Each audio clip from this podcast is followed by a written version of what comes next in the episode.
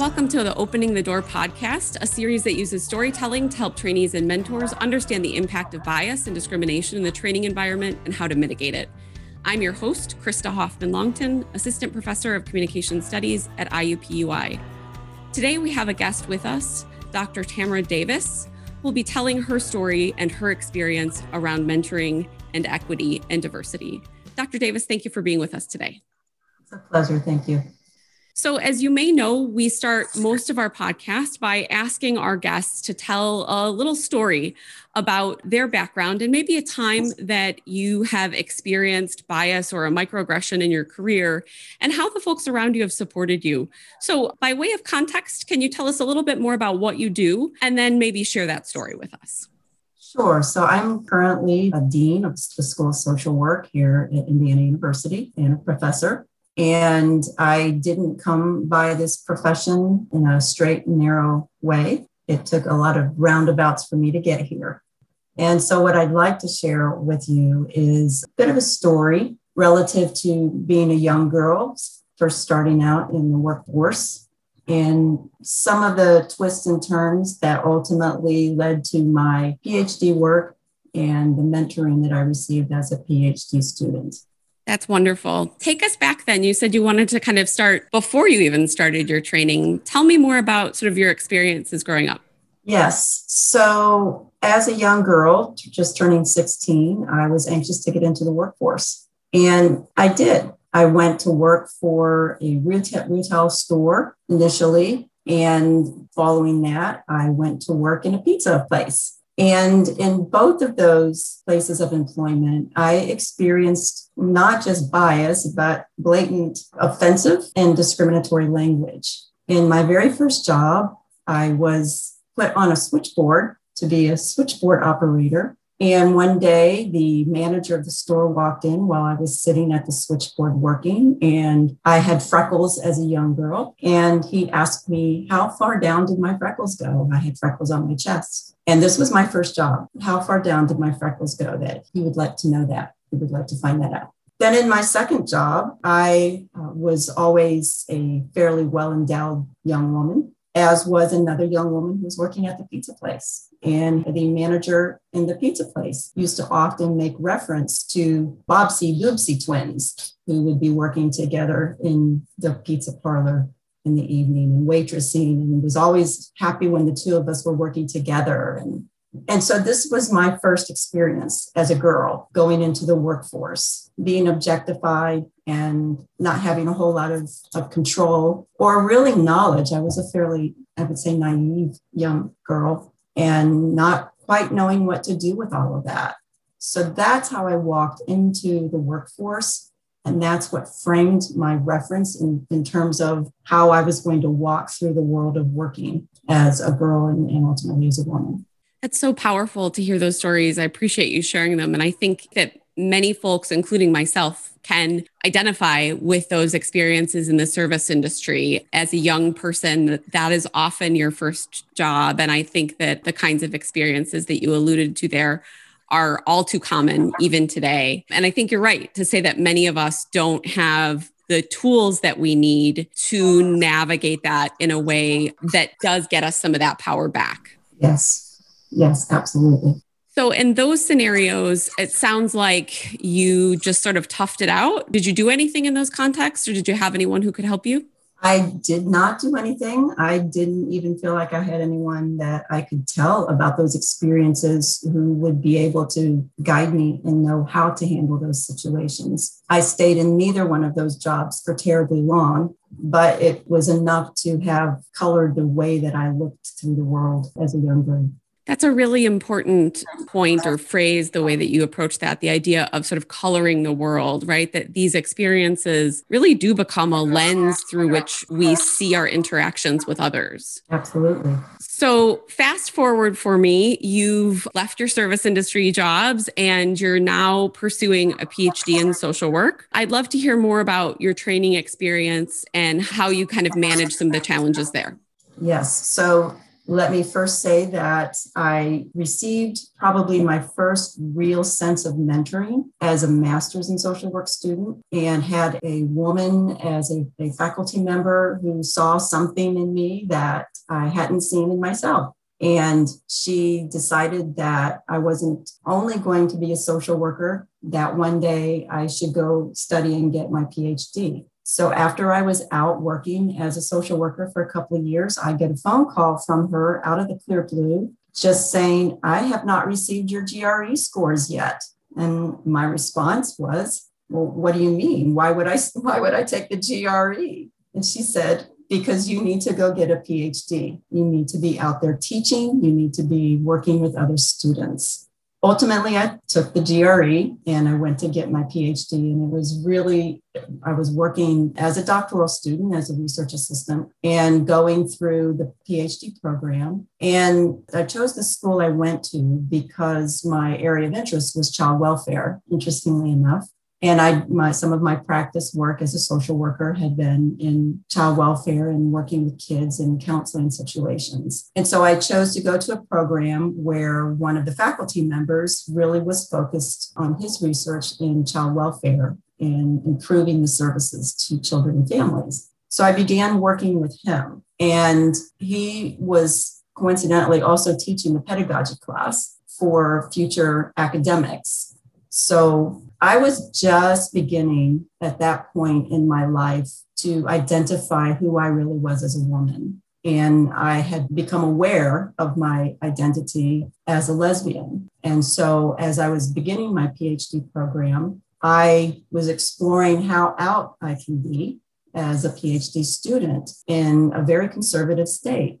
So, I kind of began asking around about you know how students were accepted and and were there other faculty who identified as LGBTQ and came up you know came upon this class where we had to teach a class. We had to put together a syllabus a whole class session and we had to put the readings together and we had to bring it alive for class. We actually had to teach this class to our, our fellow phd students and so I went to my instructor, my professor, who I was also working with, and explored with him the option and perhaps safety, if you will, of doing a class session on LGBTQ specific to lesbian families and teaching the students about what it would be like to work with a family that was a, a two women family with children and perhaps explore bringing something new because that wasn't in the curriculum anywhere. And he he was very supportive of it. He said you you know the risk you know you're taking basically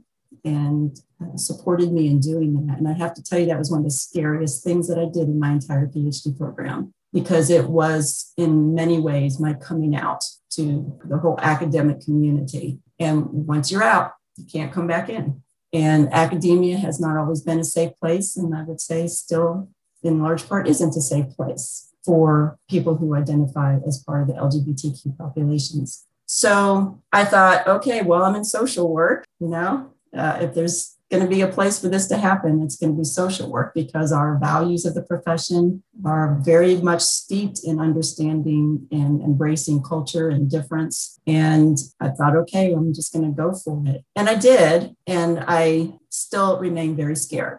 Even after I did that, I, there were tears that came to my eyes during this talk. And as I'm speaking now, kind of remembering that. However, the faculty member handled that with such ease. And my classmates were quietly supportive. They didn't know how to respond because they could see that this was clearly information they knew nothing about. They could see that they they don't know what they would have done had they come across a lesbian family in their own work. So much that they learned that they didn't know, but also they recognized that this was a moment for me um, as an individual, and it was a risk I was taking as a student in this program, and still wanting to get my PhD. So it, it, was, I think, a moment of my peers learning a little bit about how to create safety and environments in a classroom for one another and for their own students. But it was also an opportunity for my faculty member to see the needs of a student that perhaps hadn't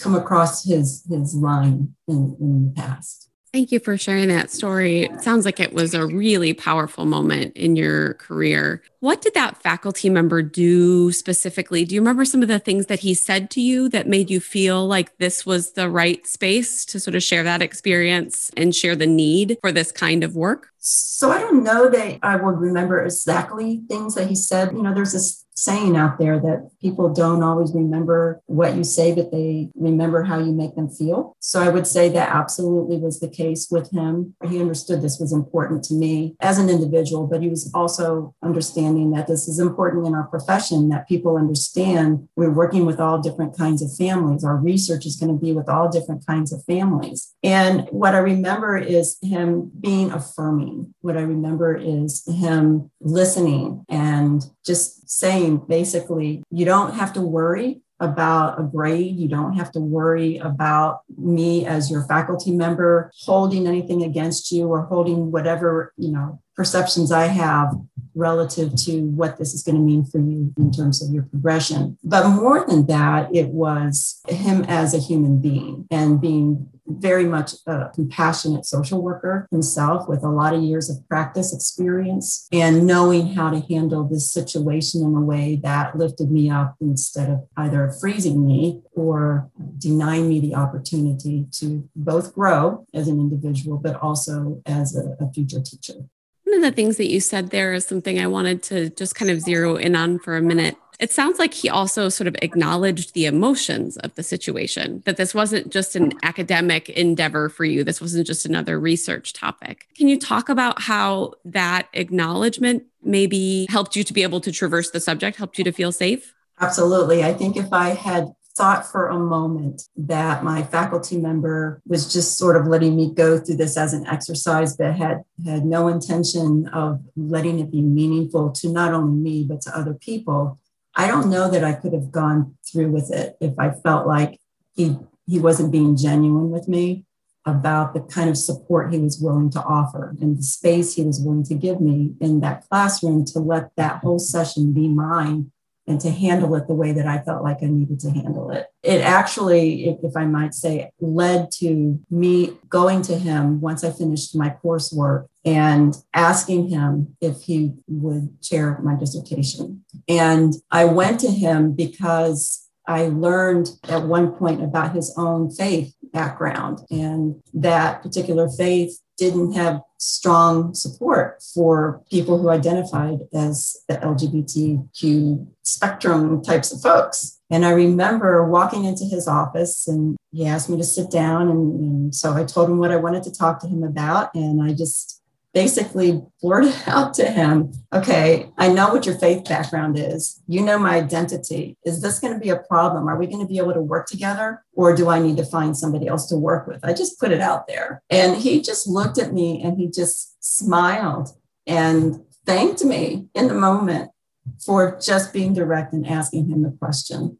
And he immediately affirmed me again and said that may be my faith. That doesn't mean that's how I personally approach life or how I personally believe. So from that moment on, he he actually became the best mentor I could have ever asked for and, and a lifelong friend. That's wonderful too to hear about that sense of authenticity that came to that relationship, that it was about sort of both of you being present with one another, kind of saying, I see you and I'm here to support you. That's a really, really powerful moment. Yes. So, thinking back to your experience as a graduate student, if you now had the opportunity to kind of give your past self some advice about how to traverse those kinds of experiences, what kind of advice would you give?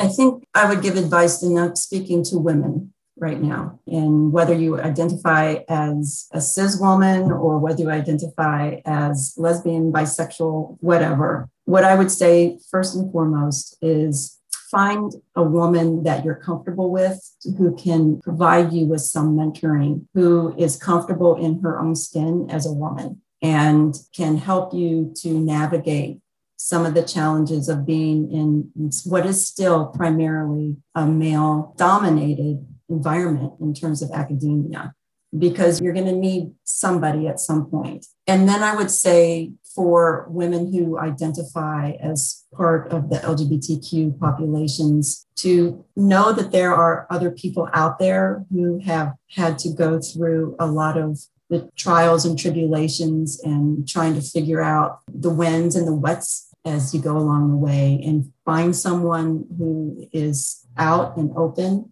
and willing to talk with you. And don't hesitate to ask them if they can give you some some of your time because we are willing to do that. And you know i had a, a friend who basically told me when i was going through my phd program who was an out lesbian basically said you have to be out once you you just have to be because there are too many other people who need us to be out and available. And so what i would say is find people who are willing to listen and affirm you and know, know that there are going to be a lot of challenging times because not every even even in social work there are still people who have that bias and discriminate and have that kind of prejudice even when we're a profession that's not supposed to be bringing that to the table. It, it's there. And in the larger environment of academia there isn't any doubt that it's there. Every conversation that you have is going to, you know, it's going to be with people who have children and families, or you're going to events, you're going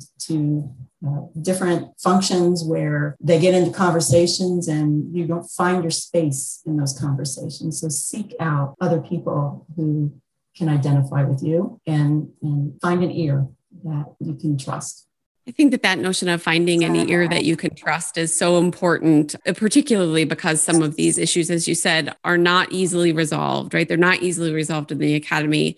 And so finding those individuals within the system who can support you, who can give you that safe space to have the conversations you need to have and be able to develop that professional identity to some extent while your personal identity may be forming or changing as we all do. Well, thank you so much, Dr. Tamara Davis. I really enjoyed having this opportunity to hear about your story. And I can't say how valuable it is to have all of our listeners have the opportunity to hear from you. So thank you so much thank today. for having me. Opening the Door is a podcast series that uses storytelling to help trainees and mentors understand the impact of bias and discrimination in the training environment and how to mitigate it. I'm your host, Krista Hoffmann-Longtin. Please join us for our next episode.